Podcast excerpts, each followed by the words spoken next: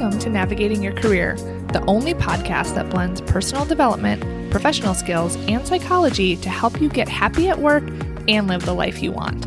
If you want to stop feeling stuck and start feeling better, this is the place for you. I'm your host, Melissa Lawrence. Let's get started.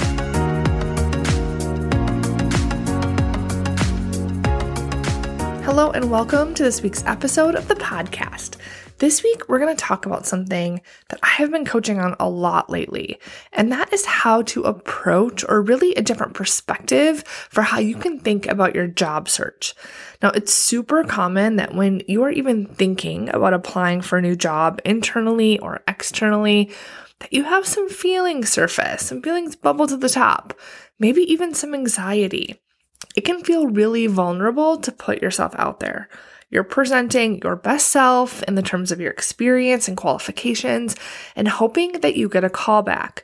But even deeper than that, there are all of these thoughts and feelings associated with thinking about what the application symbolizes. Because it symbolizes change, right? Even if you don't get a callback or interview or get the job, just submitting the application is sending something out to the universe that you're available and looking for something better. And it can feel like a finalization of a decision, like you're deciding you want something else and are open to other opportunities, and that you may be leaving what you've known for so long in your current position behind which is why you can have thoughts about whether or not someone else will find out, if someone at work will know, if people will talk, if your boss will know. The industry is so well connected that everyone seems to be for sure within six degrees apart from each other and often less than that. So when you apply for another job, even outside your company, it can feel overwhelming. Then, when you don't get a callback, it can bring up feelings of rejection, not good enough, even hopelessness, right? Like you spent so much time building up the courage to decide you want something else and actually apply. And then to not get a callback can feel hopeless, like you're stuck. And even if you wanted to leave, you can't. Then let's talk about if you actually interview. You get the callback, you interview, you learn more about the job, you're excited about it you might even make it to the finals. Then you get either a we've gone with a different candidate template email, or maybe you just get ghosted. what the heck does that even mean? Things were going so well. Some of my clients that have had this experience is something that sticks with them. Months or years later, they still wonder what happened. If they did something wrong, they wonder what was missing. And then it can cause some hesitancy to go back in, right? Like to let your guard down, to try again, all the while thinking in the back of your mind that what if it happens again? Or it's probably not going to work out. It can be kind of disappointing and a downer to go through this process. Not to count all of the hours it takes to actually apply and go through the interview process. It can be very draining.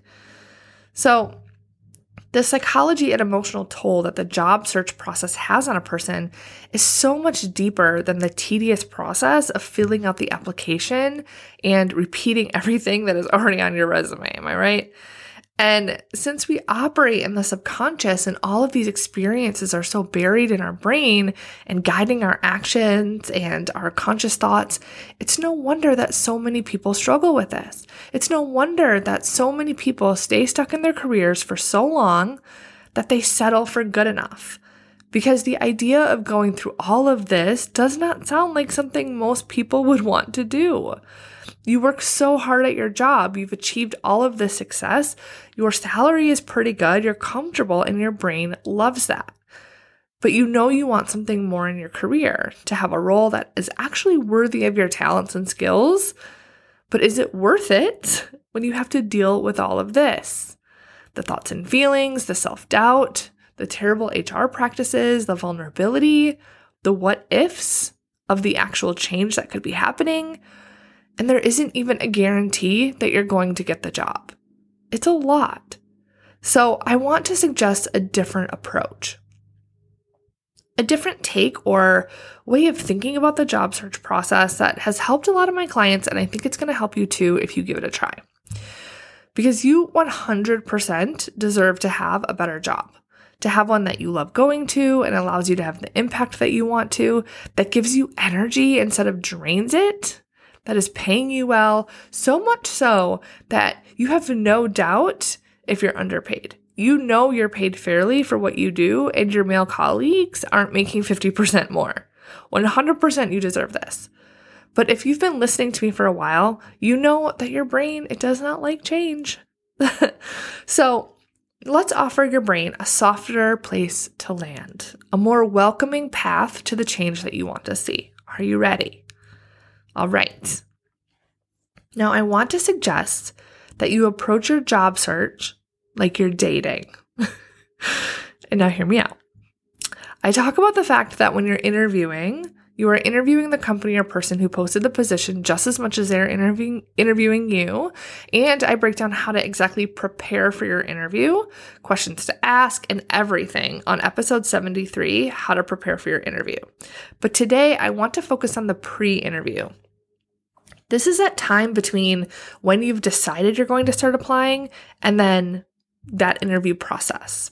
And so for this period, I want to suggest that you think about this job search process, this period where you've decided to apply, like you're single and ready to mingle. So let's imagine that you're on Tinder or whatever the popular dating app would be. I know there are a million for every different niche out there. I've never been on them myself because I just I've always met my partners at work. But they're out there, they're all the rage. So let's imagine that you are on a dating app and you're looking for some prospects, similar to how you might be scrolling on LinkedIn or Indeed looking to see what jobs are out there. So you're swiping, swiping, and then, oh, who is this? Well, oh my, look at that profile. This is everything you were looking for. Hmm, okay. So you're checking out the qualifications, and there's some gaps, but you're willing to go for it. It might be true job love after all, and you won't know unless you give it a chance. So you send a note to the profile, similar to applying for the job, and you're saying, Hey, I'm interested. Check me out. You want to talk? Now, maybe you wouldn't say that, but just generally the vibe of it, right? You're expressing interest, saying, Want to talk? Want to connect? Is this a mutual thing? And now the ball is in their court. So if you applied, it's with the company to reach out to you. If you're on the dating app, it's up to them to get back to you. And let's say that you don't hear anything back on this dating app. What would you do? Now, what we do from a job search perspective is when we get really excited, we kind of go all in, right? When we apply to a job and we don't hear anything back, we can make it mean that we weren't good enough, that we did something wrong, there was something wrong with our resume, and feel defeated. And oftentimes, we'll just stop applying to jobs and just decide that it isn't meant to be, and you might as well stay stuck where you are because you're either worried it won't work out anyway, or you worry that somehow others will know you applied to multiple jobs and they're to think badly of you. Okay. But let's put this into a dating context. If you had that response in the dating app world, that is the equivalent of one being like, but I was ready to marry you oh my gosh, I'm going to be alone forever. Clearly, I need to just stay single. or you might be like, well, I can't try with anyone else because I don't want to look like a hussy. Wait, is hussy something people say? I don't know. I feel like that's a word that just came to mind from way back or something. But you know what I mean. In the dating world, I'm guessing you wouldn't react that way, right? It wouldn't be this big, strong reaction of like either I'm just going to give up or I was ready to go all in and why don't you want to marry me? Because you're just getting information. You're just checking things out, right? You're just taking it one little baby step forward. You'd probably be like, huh, well, guess they weren't that into me wonder why, oh well, not worth my time, and keep going, right? In just that introductory phase, because that's all you're doing when you're applying is you're offering a resume, you're offering not even who you are, you're offering what you're representing in a piece of paper, an online form, and saying, hey, I'd like to be considered, which is just like swiping on those dating apps. So let's take it a step further. Let's say you send that note on the dating app aka submit your application, and the person does get back to you. And they reply and they say, Hey, it's nice to meet you. Want to go out for coffee sometime? Okay, so things are heating up. Okay, let's liken this to that first screen interview for the job that you applied for. Are you following me? So you go on this date.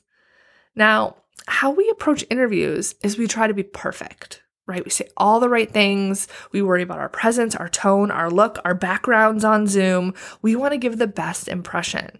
So much so that we don't even consider that this is someone we are also potentially making a commitment to. In the dating world, if you went and got coffee, sure, you would put your best foot forward, but you would be assessing them too, right? Yes, you would want them to think you're great, you'd want them to like you, but you know that you're ultimately in the driver's seat. You are the one deciding if you want to go on another date. You're deciding if they meet your criteria for a good partner.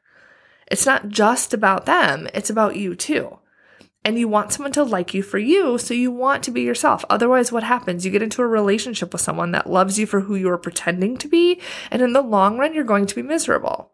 And it's the same with jobs. You want the job where the people want you as much, if not more, than you want them. They see your value and they're excited to have you be a part of the team. Not a job that you have to pretend or be perfect like a robot regurgitating everything everyone else wants to hear from you. So, what if you thought of your job search this way that you're dating? If they don't get back to you, you move on. Because when you swipe once, you aren't actually already shopping for your wedding attire, okay? you haven't booked the venue. So you don't just apply to the one thing and then hope it works out. And if you go on a date, if you have an interview, you're looking for a match for you too. You know the right person, aka job, is out there for you.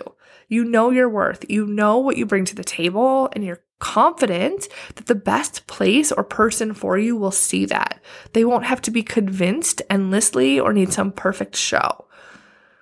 And then what happens when you see some red flags? Let's say you're interviewing and some red flags come up. How would you approach it if you looked at it like an equal dating situation? Because I can tell you that in a job search situation, people ignore the red flags. They will question themselves. They will think that they misunderstood. They will choose the exit plan that gets them out and hope those things like the boss that gave bad energy or the stakeholder that was aloof and didn't answer questions, it was just a bad day. But if this is someone you're moving in with, that you're making a commitment to, you wouldn't likely do that. You'd probably talk about it, bring up the issues, or just stop dating the person. Now, I have a client who found what appeared to be her dream job, like one of those needle in a haystack positions. And she applied, had a couple of virtual interviews that went amazing. And I was coaching her through this process so she knew that she was advocating for herself, presenting herself in the best way, but also looking to see that this was a good match for her as well. She was then offered to come on site for the next round of interviews. And she interviewed with multiple people, and this was for a pretty senior level leadership position. She was prepared with the things that she wanted to know. Because again, this isn't about generic interview questions you pull from the internet. You want to be able to know what questions to ask that are going to give you meaningful responses and tell you if this is a good fit for you. This is what I help my clients do. So she was following this strategy. Because think about it again in the dating context, if you're trying to get to know someone, you wouldn't Google what questions to ask on a first date you would have your own criteria. It's so important. Those questions on Google are so generic and don't get you what you need to know. They get you generic responses that don't show the real red flags a company or boss may have. And you want to know this before you make the commitment to change jobs, just like with a commitment in a relationship. You want to know what you're really signing up for. So, as she was interviewing, some red flags came up. The questions she asked showed that the leadership was avoiding some of the key things that were important to her. She also, through her questioning, was able to discern that the leader was a micromanager and may have had a hard time letting go to let her in to do the job that she was applying for. And so she was able to kind of proactively see how that might be a problem and how she would manage that. And a few other things came up that kind of grounded her. So she was like, okay, this may be my best job right now that I'm seeing is available, but I have more questions and I know what I want to look for. And so she's waiting now for the final round of interviews to start, and she's prepared with what to do to figure out if that really was just like a bad day because there were some things going on that were distracting while she was interviewing um, with the company that she was interviewing for. They were having some issues. And so she's not sure if it was just that or if it's actually a real problem, but now she knows what to do to handle that to see if it's something she wants to move forward with. So, when you think about applying for jobs, consider thinking about it as a relationship because it does have a lot of the same emotions and psychology behind it. In the beginning of this episode, I talked about the self doubt, the vulnerability, the overthinking that can come into the job search and application process. And this is also true in relationships. But with jobs, we tend to give the employer the control over us. We let them tell us if we are good enough and we wait for them to give us validation that we are. But what if instead you're the one in control? You're the one selecting. You're the one deciding if you want to go on another date. You're the one deciding if you want to hold out or not. You're the one that is going to keep applying and going toward what you want and finding the best fit for you. When someone ghosts you, you can decide what to do about it. In the job search process, you can reach out and ask for feedback on LinkedIn, on an email. You can ask what happened if there's any feedback that they can provide, or you can decide that it's not worth your time. But you don't want to be in a relationship with someone who doesn't see how incredible you are. So don't give them another thought. Sure, maybe you would have liked that job, but that is outside looking in. When you're interviewing, it's like you're looking at a profile someone put up on their dating site or a social media highlight feed. Just like people don't share or talk about their real struggles or what goes on behind closed doors or what they're doing when no one is looking, companies don't share what they have an issue with. They don't share that they just had a contamination, that their employees are all looking for other jobs, that they have a management problem. They are showing you their highlight feed. And when you're interviewing, that is all that you're seeing. So when you beat yourself up or wonder what happened when you didn't get the job, that's because you're disappointed that you didn't get what you had built up as the best case scenario with only the highlights, like that dream person in your life. And when you feel like you were rejected from that, it brings up all of this doubt and disappointment, wondering if it's you, but that is not a fair comparison because that isn't reality. If they just aren't that into you, take it as a gift and say bye. Keep going after what you want, knowing it was their loss, because you are off to bigger and better things. You are going to find your match. And maybe those will see what they missed out on when they see that you found your match, when you update your job on LinkedIn, and they'll be like, dang, she looks happy now. All right, then. I hope you enjoyed this episode and it gave you a new take on how to think about your job search. I love you all, and I will talk to you next week.